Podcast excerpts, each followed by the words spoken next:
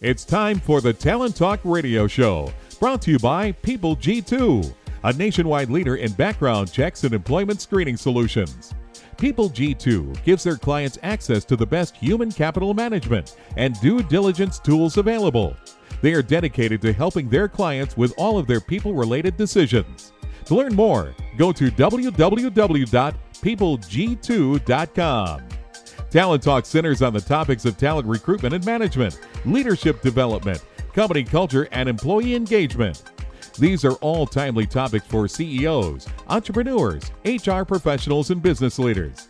We hope that as you tune in to listen each week, whether to the live broadcast or to the podcast on iTunes or iHeartRadio, that you hear something you can take away that will help you grow and impact your career in a positive way. And now, Here's the host of the Talent Talk Radio Show, the founder and CEO of People G2, Chris Dyer. Hey everyone, welcome to Talent Talk. It's Tuesday, which means we are here with two fantastic guests to learn, to talk, to ask questions, and to hopefully learn something that we can use in our own career uh, in, a, in a positive way. So, now this is really what the show is all about having these remarkable leaders here uh, talking to these very talented people about how they manage talent, what they've been seeing out there, what books are they reading, what are they thinking about, worried about, you know, anything that we can we can use. And so many of their stories over the years have actually been big parts of of the books that I've written uh, and the work that I do uh, with companies as a consultant, and of course in my own companies that I run. So uh, if you're interested in in any of that, you can check out my first book, a bestseller called The Power of Company Culture, and then my recent book that just came out this year also hit the bestseller list, Remote Work. Uh, you know, go to Amazon or wherever you find books. I'm sure you'll have no trouble finding it uh, if you found this radio show. So, um, as I mentioned, Talent Talk is live every Tuesday, 1 p.m. Pacific Standard Time. We love our live audience. They come in, they follow us on Twitter at PeopleG2 and ask questions and comment and uh, really are part of the conversation. But if you're not coming in live, that's okay. You can still uh, connect with us on Twitter. And you can also make sure you subscribe wherever you're listening to this show. If it's iTunes, iHeartRadio, Stitcher, Spotify, whatever, just subscribe. That way you make sure you always get uh, the next episode and find out what the next amazing leader is thinking about and talking about. All right, speaking of my guest today, uh, we will first bring in uh, Mark Herschberg. He's the MIT instructor, author, and CTO. And then this is sort of our, our very technical group today. And then we're going to have in uh, Steve Orrin. He's a federal CTO at Intel. So uh, hopefully we won't get too technical for everybody. I think these guys are pretty ad- adept at being able to, uh, I don't want to say dumb it down for us, but let's not take us too too technical. So, but let's go ahead and bring in Mark Herschberg.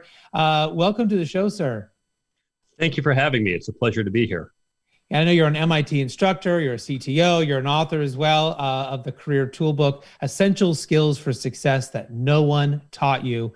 Uh, why don't you tell everyone a little bit of what else is important for us to know about you so we can have a great conversation today? My primary career is building typically startup companies, whether classic startups or helping Fortune 500s who want to innovate.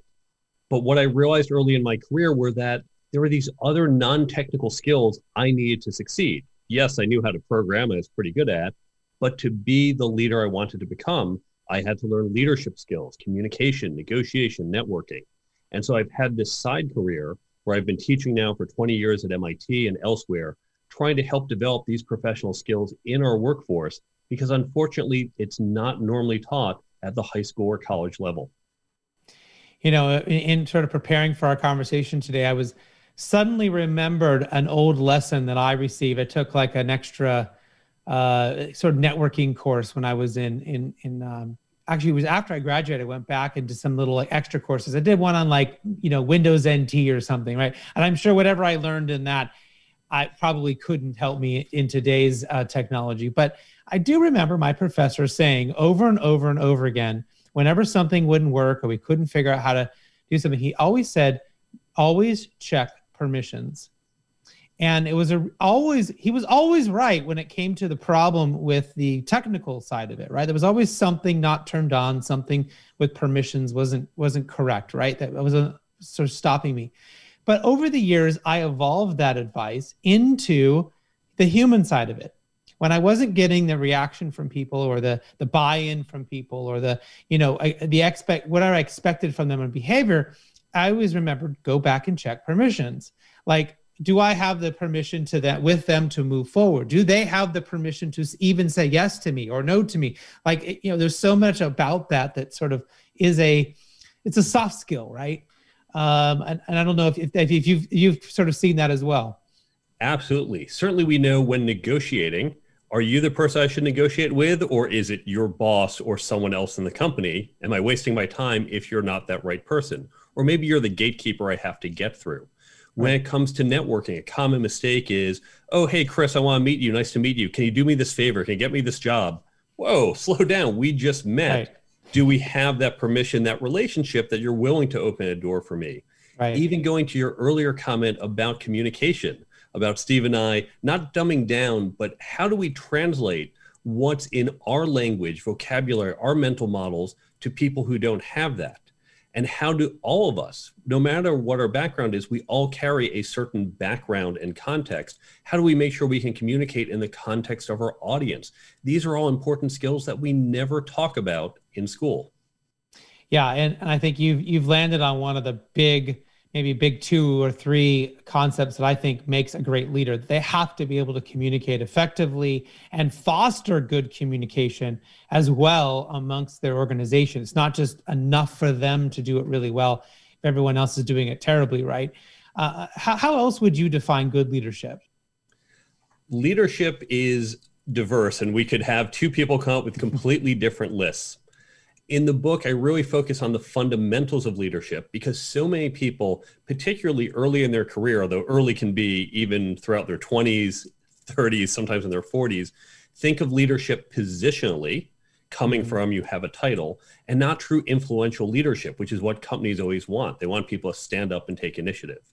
Now, of course, we can say, well, a leader is someone who can put forth an idea and have other people follow. But to be effective, as you're asking, there's a myriad of skills, which includes communication, includes having a strong network, knowing how to negotiate, knowing how to even manage people can help make you an effective leader, even though we typically distinguish management from leadership.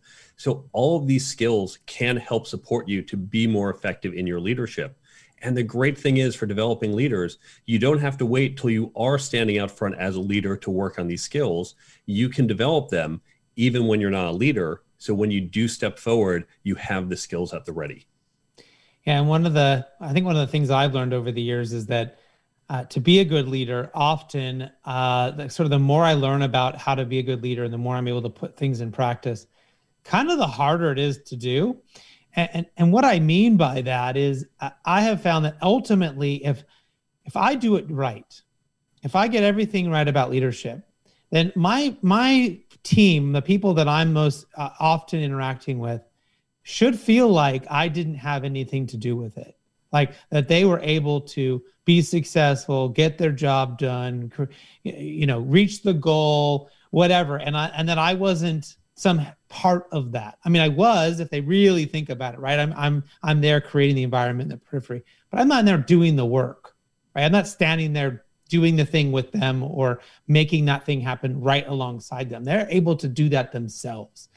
Uh, and I don't know how much of that translates into what you're talking about with the because there is influential versus positional leadership. You know, it, it is that the high level in your opinion that you can really, you know, empower people to do their best work without you being a bottleneck, I guess, in, in that process.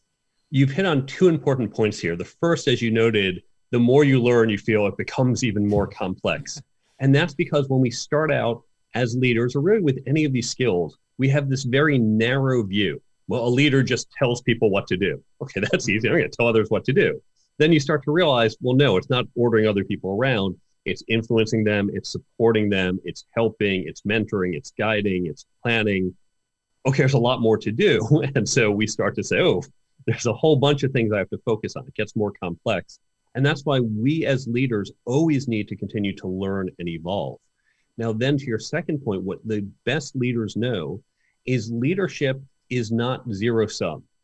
If I am the leader in charge of the company, I don't say, well, Chris, you you shouldn't be leading. That's my job. I say, Chris, I want you to stand up and lead and stand next to me. At times, even stand in front of me, mm-hmm. because we together can do more. You are not eclipsing or limiting my leadership.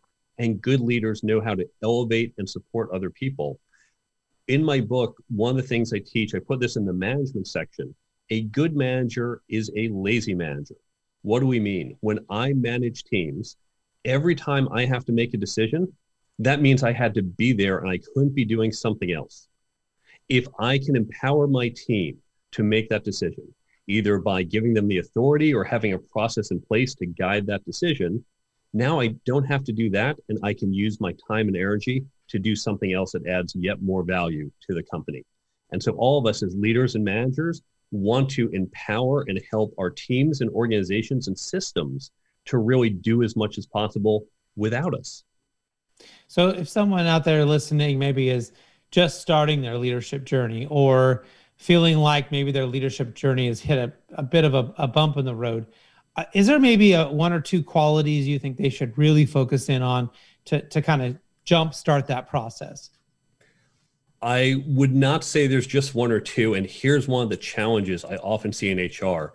HR says we want leaders, or when we're hiring, we want someone who is a leader. That can mean many things. The leader who says, I am going to grow this team or this business from a small size to medium to large, that's a different type of leadership than so you bring someone in when you have a demoralized team and say you have to reinvigorate them or a leader who inspires, or a leader who transforms, or a leader who can bring together warring factions. They're all important types of leadership, but they are different. And any leader may not be equally strong at each of them. So it's important to say, what do we mean when we want someone to be a leader or when you want to develop as a leader? In what way? And it might be all of them, but you're not going to do all of it at once.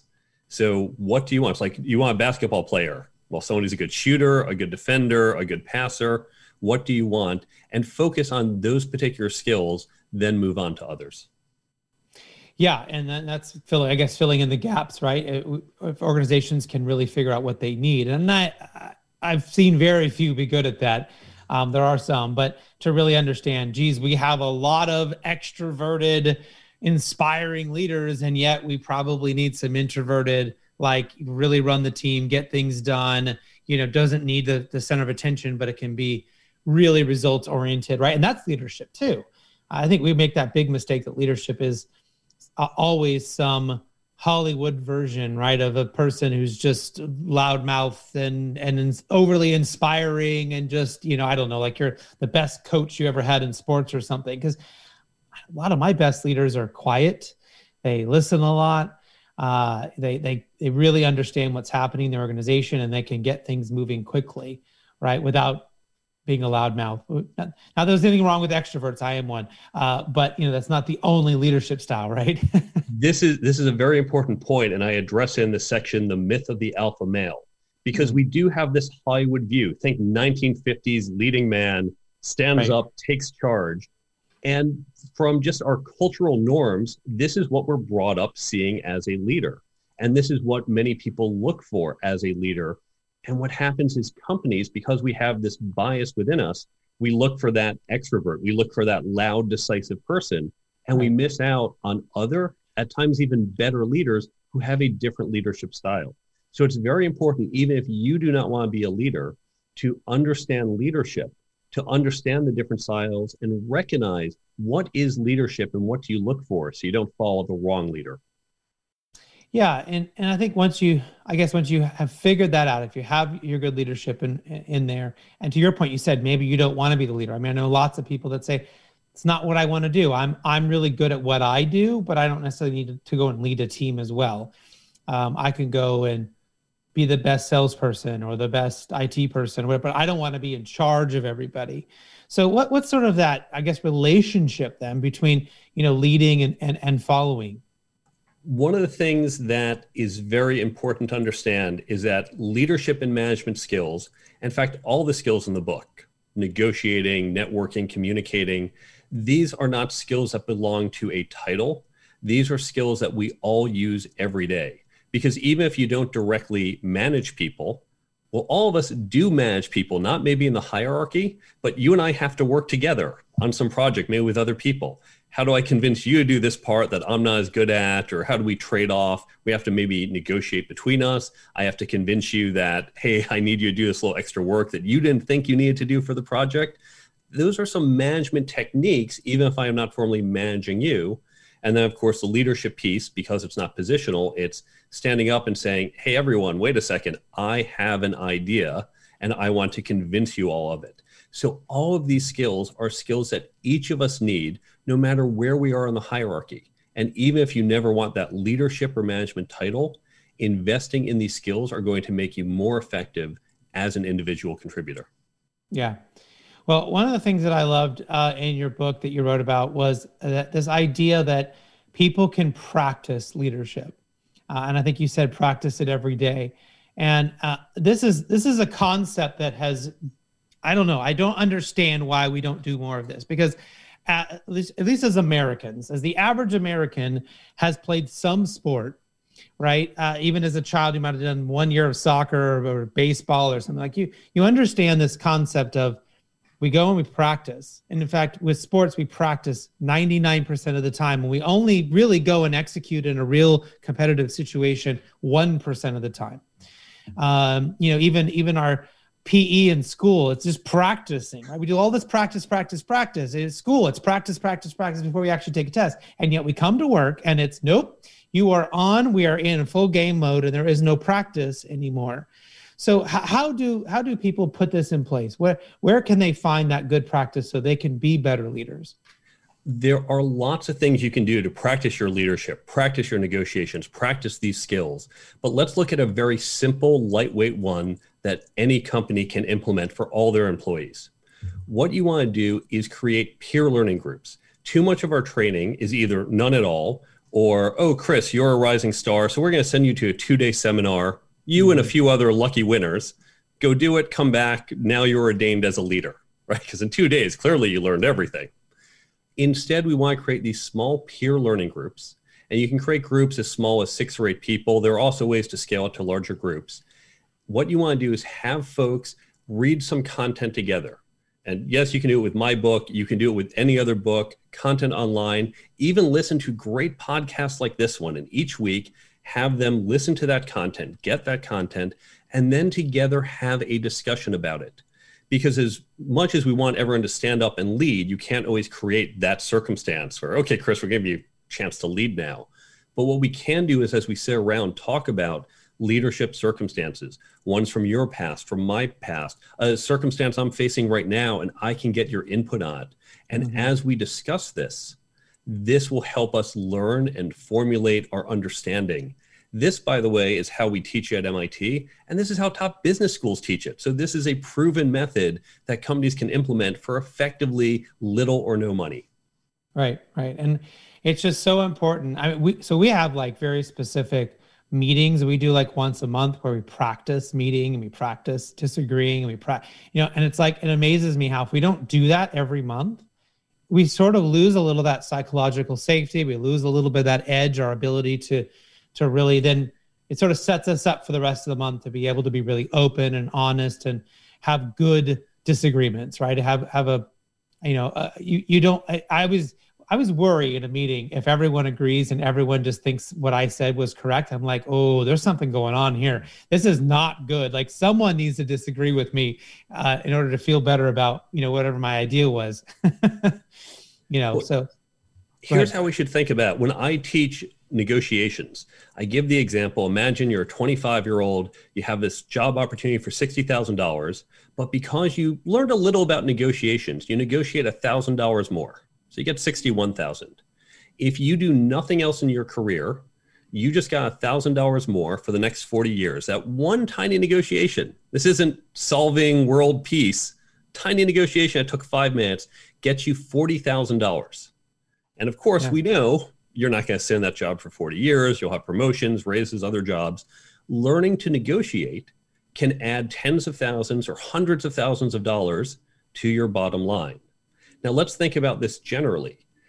With leadership, no one's going to say, You're a better leader, here's a $1,000 more, but it's going to open up opportunities for you. You're going to get better opportunities, you're going to get better jobs, better promotions. all of these skills, if you just get a tiny bit better, it adds up, right? You get this massive compounding effect. If in an organization, everyone in your company got 2% better at communicating, what would that do to your bottom line? So it's not about trying to take a few people and make them superstars, just elevating everyone a tiny amount on these skills, which is really easy considering the baseline we're coming from, has a massive ROI on your company's effectiveness. And, and I love the $40,000 example. And I would even argue that there's probably more money uh, and value to you hidden in there because the, the, the crazy part about the psychology of negotiation is that people want to negotiate. So if you don't settle for that initial offer and you negotiate yourself for something, they feel like the people you're negotiating with feel like they got a better deal because and a, a better employee because you advocated for yourself, you negotiated, and they think, well, that person's going to go do that for me every day inside the company. And I, whereas if I took the first offer right away, they might go, geez, did I offer too much? Is this person desperate? Did they just, you know, did I hire the right person? And now there's doubt, right? And you can't ever un- undo that. Um, so it, it that, that psychology always fascinates me and you hit upon a deeper part of this because sometimes HR will say, wait, wait, I'm teaching my employees to negotiate better. They're all going to ask for more money. Well, yes, but first of all, they're going to get more money from your partners, from your customers, from your suppliers. Mm-hmm. But also, the people we negotiate most often with tend to be our coworkers.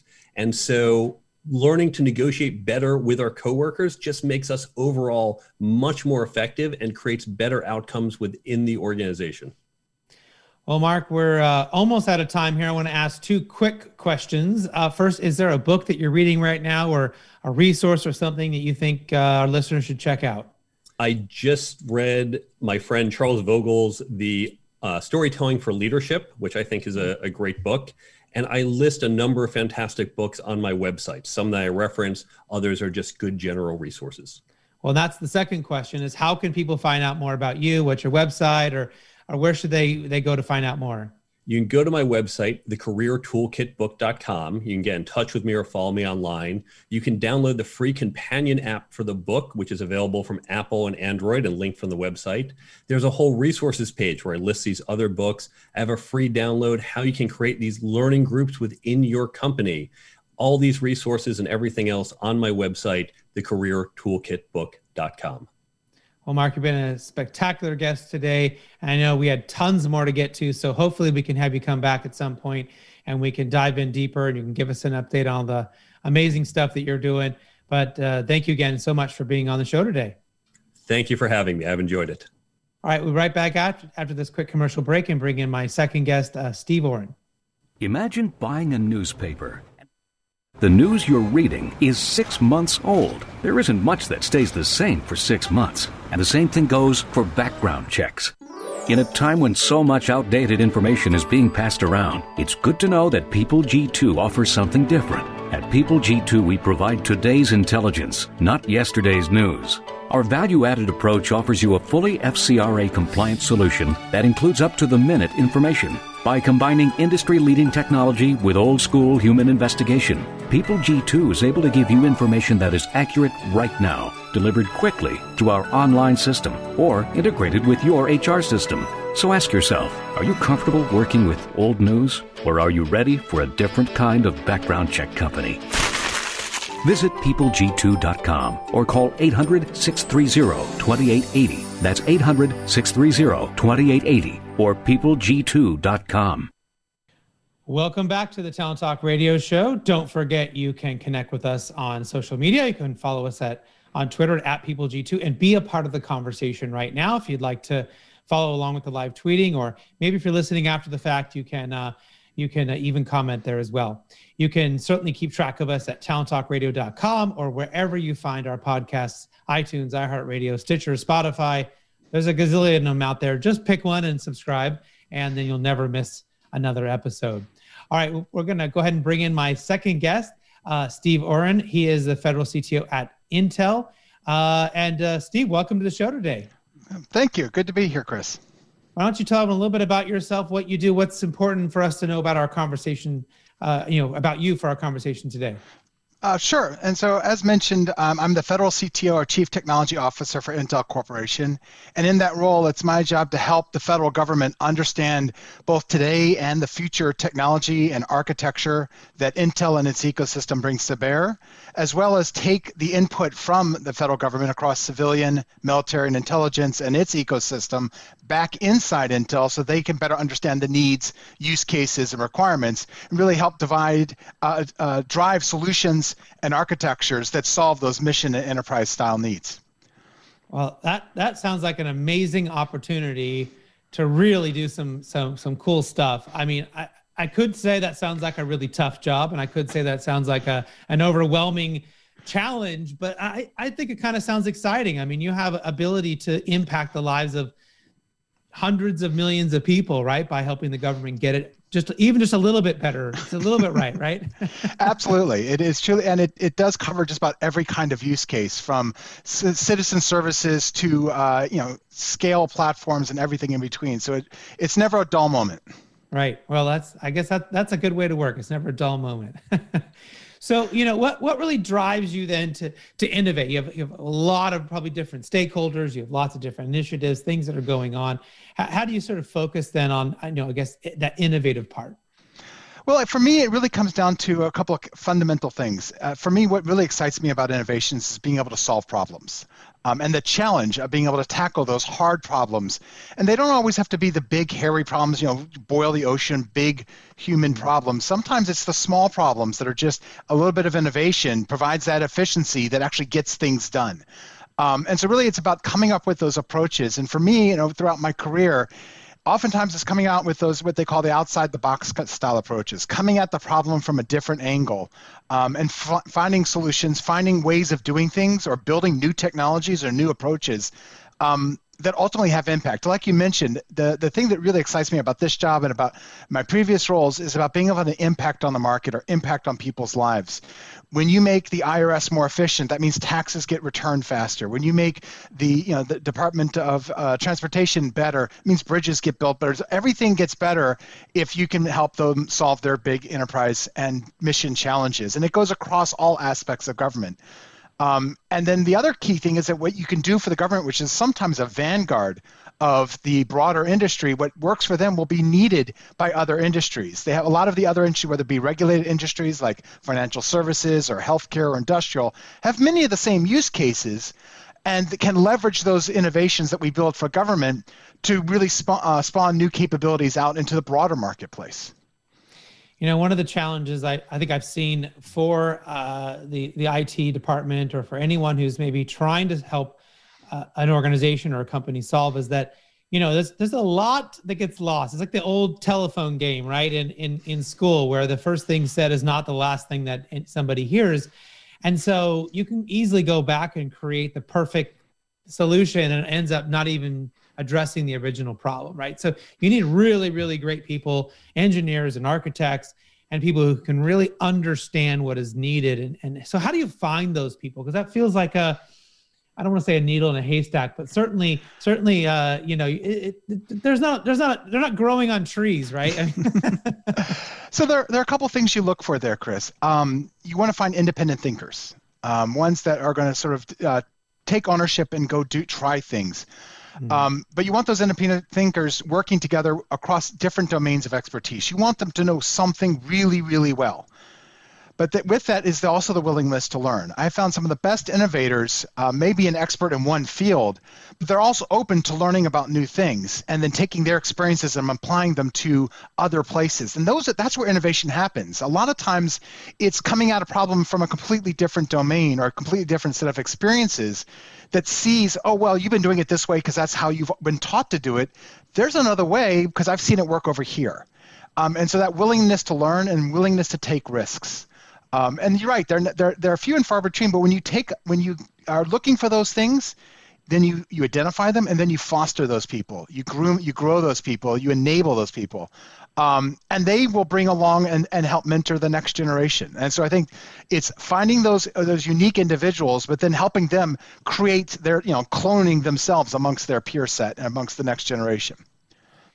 Yeah, and I, I you think you kind of really hit on something that we have heard over and over and over again in the hundreds of interviews we've done on this show is that we're looking for lifelong learners. We're looking for people who want to continue to learn, and we're looking for people who are curious, right? That they, to your point, they may be have had all the education and all the experience in this one area, but can still be totally curious about something new and be able to take some of that energy and, and put it into to a new place. And I guess I would I wonder why why do some people not have that? I, I I'm not I'm not sure.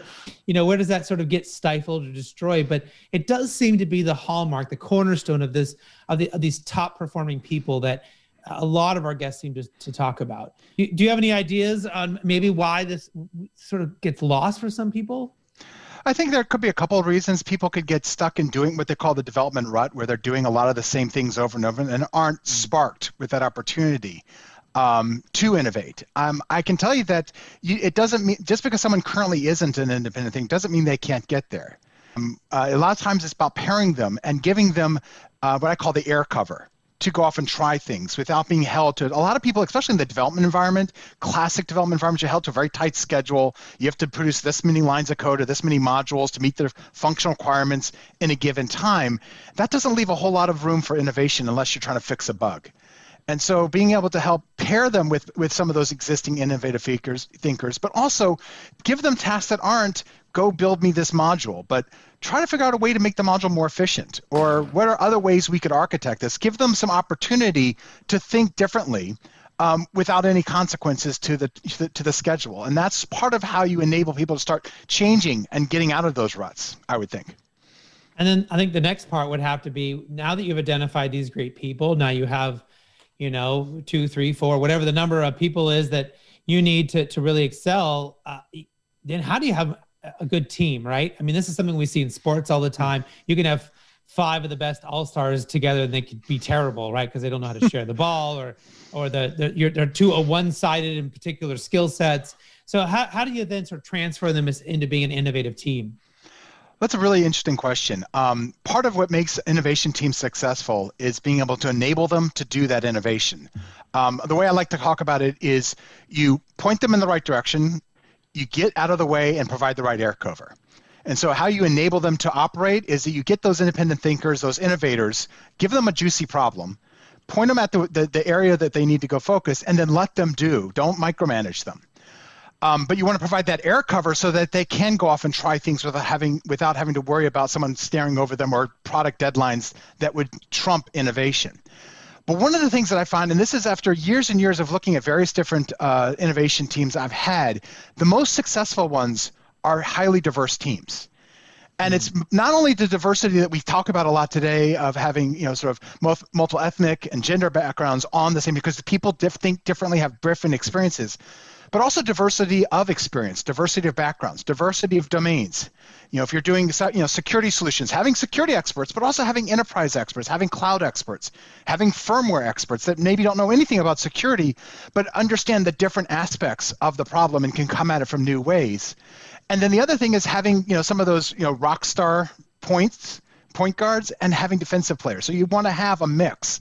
People who know how to pump out code really fast and, re- and, and be able to mm-hmm. build solid, efficient, not buggy code, and people who probably build Carvel code, but they they do some really cool things. You marry those together, and the cross pollination. I think one of my favorite examples is early in my career, I was building a mainframe security company, and so we had some crypto engineers who were so young and understand all the math and cryptography, and then we had some mainframe engineers that had been working in the industry for 30 years, had been working on mainframes since the 60s. And we married them together, and what came from that was both sides pollinating each other. And I think mm. that's the kind of thing you get with diverse teams is both sides, you know, everyone races everyone else's boat. Yeah, and, and that's a really amazing uh, kind of way to think about it. And we, we, we've seen this in so many different aspects. I mean, we we saw that early on when millennials were coming into the work workforce that they were being paired up right with with more senior people to teach them how to use all these different technologies and to understand what social meant and, and, like so it was a way to like take and then at the same time those millennials were saying i was getting this incredible mentoring about my career and how to be a leader and like and so by bringing them together and, and allowing them that cross pollination i guess was was really really important as opposed to I guess send them all independently to some training to to deal with their weakness or where they have a, a gap in their in their stuff, right? Let them work together. Absolutely, um, absolutely. Yeah. So you, you find the right people, you get your team going, and I'm imagining the next challenge might be, well, how does that work and scale? Right now, you start getting all these projects, all these things coming And So how do you manage that part of it? So there are a couple ways to come at the scaling problem, and really, how do you how do you make successful innovation happen? Part one is map to real problems. So make sure that there's something substantial. So when they do have an answer, when they do come up with a solution, it makes an impact, whether it be to the organization, to the customer, to your partners. Make sure there's a mapping to real problems. And one of the things I've learned, and, and a lot of folks, uh, both in big companies and small companies, forget to do this, is you make sure from the get go you have a, a, what we call a diffusion plan. So you're going to go off and try something. You're going to innovate. You're going to come up with a product, uh, a demo, or proof of concept, a prototype, and you're going to show, hey, it does, it gets the job done. It solves the problem. It gives you 50% better performance, whatever the thing is. You have to have already thought about what, what you, what's next. How are you going to get it into the hands of real customers? How are you going to sell it? How you, whatever that tr- diffusion from the innovation team to the real world. What is the mechanism? You don't have to have it all figured out, but you have to have a plan. You have to know who the key stakeholders are that would take it from you to mature it. Because most innovation teams are just that. They're good at doing rapid innovation but they're not necessarily the team you'd want to go productize something and, and be able to build it something that could run on 40 million laptops. And so having a plan for how you then transfer the technology transfer the innovation to a more of a production scale. Along with that though is i think one of the other key things is getting stakeholder buy-in and education early when I've seen a lot of these, uh, especially in government and in large organizations, they you know build these little innovation cells and they keep them so far away from the rest of the business so that no one can bother them that they get disconnected from the business. And when they come up with something, the business owners either get a not invented here syndrome, or they are like, well, this doesn't really apply to what I'm doing. One of the real uh, keys to success is getting those stakeholders bought in from the get-go by both providing here are my big challenges to go solve, but then also having some of their people involved in the design so that, that they are learning of what's being innovated makes it easier for them to consume it once the innovation process is done. And then the last one, one I'm sure you've heard from lots of people, but I can't stress enough, is reward trying things. What that means is failure is good. Right. You know, they talk about fail fast, fail often, fail forward. But at the end of the day, one of the key things that has to change at a, at a corporate or uh, institutional level is to understand that you learn from your failures. And so if you fail 100 times, getting to the 101st, those failures are not failures. They're actually really good learning about how to do things different ways. And I've seen examples where the 51st failure, while it didn't solve the problem, when we go to the next innovation, they learned something on the last one that then they applied from that last one. Well, it didn't work here, but it does work there. And so I think institutionally rewarding failure, rewarding trying things is the way I like to say it, um, is an absolutely important thing to do.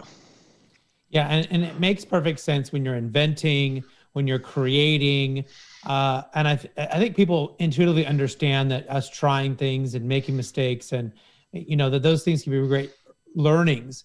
I think what the challenges is for people maybe who are in jobs where that's not the first part of what they're doing, then we see organizations really stifle them around trying new things and, and, and all of that. Because I mean, it makes sense. I mean, how, how do we get a really crappy glue that we end up putting on the back of a post-it? It was a totally huge mistake. It was it was a gigantic failure in making a glue, um, you know. And, and if they hadn't documented that at 3M, that wouldn't have been discovered years later when some guy wanted to post his his choir uh, uh, song sheet on a on a piece of on a on a like a bracket, right? And so, but if you didn't track it, if you didn't reward, if you didn't think about how does this happen, but I always want to challenge organizations to think about it not just in the context that you described it, but across the organization as a whole because it's important everywhere. Absolutely, that's a really good point. Yeah. Now, uh, the other uh, thing I'm wondering is, you see, you guys are probably getting thrown all sorts of different challenges, especially during COVID. You maybe had some some things you never thought you'd get, but you can't always be just you know going out and trying to grab someone from some other organization. Uh, you know, and you can't always rely on just being able to pick up someone who just came out of school. So, at what level are you just Intel and are you fostering sort of this entrepreneurship, right? Where you're trying to get people to to develop internally, to take on new projects or do things where you can maybe level them up over time? So there are a couple ways to come at that, and I think um, I'll give you a couple examples that we've done and that we've done over my career, and I've seen successfully implemented in other organizations. Uh, one, first and foremost, you have to build it in. If you want to be able to foster an innovation, there's a famous example of Google having the 10% rule, um, where 10% of your time could be on whatever fun projects you want. But if you think about it more on the innovation and entrepreneurship, is giving people built in the time to go try things and to be able to, to innovate on various different spaces. The other thing, and the thing that Intel does very well is, and whether you call it creating the, the Tiger team environment or the incubation cells, is you rotate engineers and rotate managers and product managers into Tiger teams where we're going to go solve some big problem. We're going to go make you know the the design process faster. We're going to go try to do AI for something interesting, and you build a Tiger team and let, and bring the diverse group together, task them and get and give them ownership. And I think that's the foundational thing. Where you see real innovation happen is when you give them the, give a team a project and they get to own it. And they get to drive it and they get the credit for it when it is successful. And they get the credit for the trying and the learnings they've done. And the process there is again you're not going to be able to pull and create a, a, full-time incubation cell or an innovation cell in large organizations especially when you have you know rapid product deadlines but you build these sort of tiger teams that people can rotate, into and that they can spend six months you know sort of learning how to do something different and then bring that back to their teams. And what i found really successful i mean obviously the, the tiger team itself went off and did some really cool things but then those people go back to their business units recharged, wow. refreshed with right. the knowledge of, hey, we just did this really cool thing with AI. Let me tell you about how to use AI. And oh, let me tell you how we did this cool thing. And so you're sort of creating that viral approach of bringing engineers and training them on this on these cool technology, giving them the opportunities. Then they go back to their business units and they pollinate for you. This is really phenomenal because I, I I love both what you're saying, but I also wanted to to just make a quick note. So years ago, my co-author and I developed this idea of the Tiger Team, and we have been had it in organizations. And I don't know how it floated around the universe, but now you're back telling me about a Tiger Team, and I'm like, this is the most amazing day ever because I, we just gave it a funny name because we wanted people to remember it. And here it's it's gone around the world. So uh, that that that was pretty fun to hear. So I really appreciate it. oh, my pleasure. That's awesome. well, how have things been different for for you guys with COVID, especially you know around internal innovation? I'm really fascinated to know if you you saw a difference with people being remote versus maybe how they were traditionally working. Uh, how has that sort of looked for for you guys? That's a very interesting one. Um, COVID threw some really unique challenges, um, and in the innovation world we saw in the very early days a lot of rapid innovation because suddenly you had to get your remote workforce up and running. You had to be able to give them services, get people meeting in weeks. You had to be able to change the way organizations run. And especially when you talk about government customers that are used to working in buildings, oftentimes with no windows and secured facilities, how do you enable a workforce that's remote? Um, and so there was a lot of ra- rapid innovation early on to be able to get people, you know, and uh, even the companies or the organizations that had like a 10% remote workforce to move to a 90%, 100% remote mm-hmm. required massive innovations in scaling, the services offering, security, collaboration, you know, figuring out what's the right combination of Zoom and WebEx and Teams and what what what to do. Um, we saw some amazing innovation um, at the Air Force, as an example, where they built, they took some work that they've been doing on being able to do secure uh, client systems out in the field and rapidly innovated into a box where they could enable a large, I mean, 100, over 100,000 of their uh, uh, Air Force employees and, and uh, servicemen and women to be able to work remotely with in a secure fashion with classified information. Um, and so being able to enable them to go fully remote while still being able to do the business of the Air Force, which it requires a level of security that you don't typically find, you know, at your house with, you know, 12 kids running around on the Wi-Fi network. Those were some of the major innovations that had to happen early. I think we'll see a new wave of innovation probably starting in the fall going into the next year, looking at how do we address the new normal. Mm-hmm. What is that? What, what stuff are we going to? Okay, we got to stop doing that. But there, there's a lot we learned as part of this transition to remote worker, and the, the, the teaming and collaboration that had to happen, the type of cloud services that people started to adopt. It's not all going to get thrown away, and so I think we're going to see some innovations about what is that new normal and how do we enable it. The downside is, at least for me, a lot of the really best innovations happen with a group of people in a room with a whiteboard. And it, as, good as you can try to make that in a virtual meeting, you just don't have the same experience of sitting on a whiteboard, coming up with something, and then having someone come and erase that and say, no, that's wrong. You do it this way. So that I think that was one of the harder parts for innovation teams in the COVID world was that team collaboration. I've seen some amazing technologies that were probably you know just little demos that suddenly got some funding and uh, you know, Mural and others where they uh, come up with mechanisms to try to enable that whiteboard experience for team collaboration. Um, and we got we got some effective meetings out of that. Um, but I think that the return to work, we're going to see a lot more innovation back going onto the whiteboard again. And you know, it's funny because I realized it. So we're 100% remote, and we do very very little ever together. But when we are together, it's not the that someone can go up and erase on the whiteboard. It's that I can see their full body and I can get all the body language. Mm-hmm. And so mm-hmm. we did find that for certain teams, it was important for us to get together once a year, twice a year, maybe a quarterly, uh, just to have that insight, right? Because we, we could get almost everything done all the time, 100% remote, but it was important sometimes to to see someone crossing their legs and their arms as you were telling them this idea, right? And you're like, hmm, maybe you're not quite on board. You know, I can see that. it's interesting. There, there were a bunch of startups that uh, came out over the last year that are doing using various different uh, visual AIs to try to detect those sentiment uh, right. to be able to see the micro expressions and be able to give you indicators. You're losing your audience. You've got your audience. Uh, they love the joke. Things like so. There's actually a whole bunch of AIs that uh, startups specific looking at that problem in a virtual environment. That's very cool just some amazing things. So if you ever hear any of those, please let me know. I'd love to have them on the show. I'd love to to, to dive into what the Air Force did. That sounds amazing. Uh, we were really surprised when we were working on the book that we released this year about remote work that we found that the United States Marine Corps was actually the most effective trainers amongst any organization in training people remotely to be ready to do a job and and so we did a huge case study on them because I, I, it was a shock to me. I thought it would be someone like Google or you know mm. some somebody you would naturally think of, right? No, here it is, the United States Marine Corps that they train people so well that they can suddenly be put together and then execute perfectly uh, on a mission or initiative and get it done uh, to, to a degree.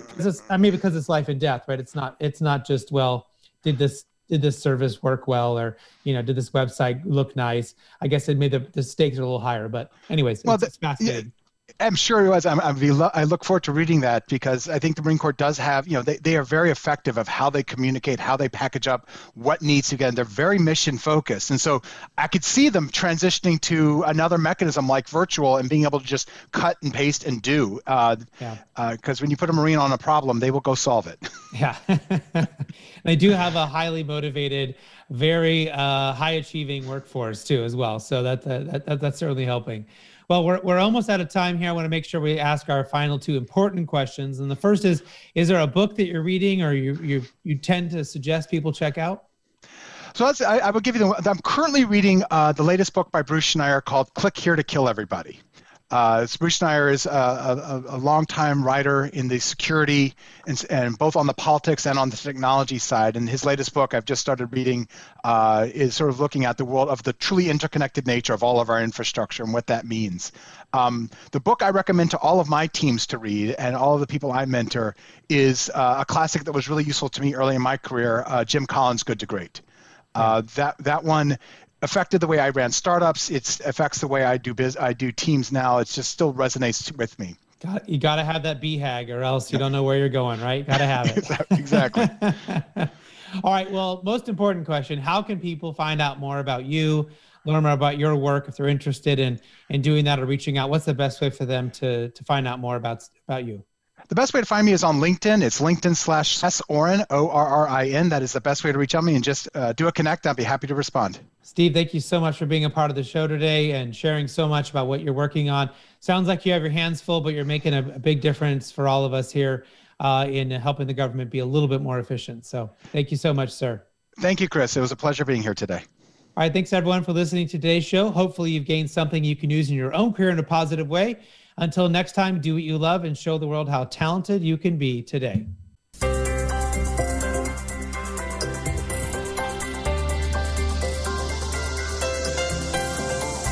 You've been listening to Talent Talk Radio, brought to you by People G2.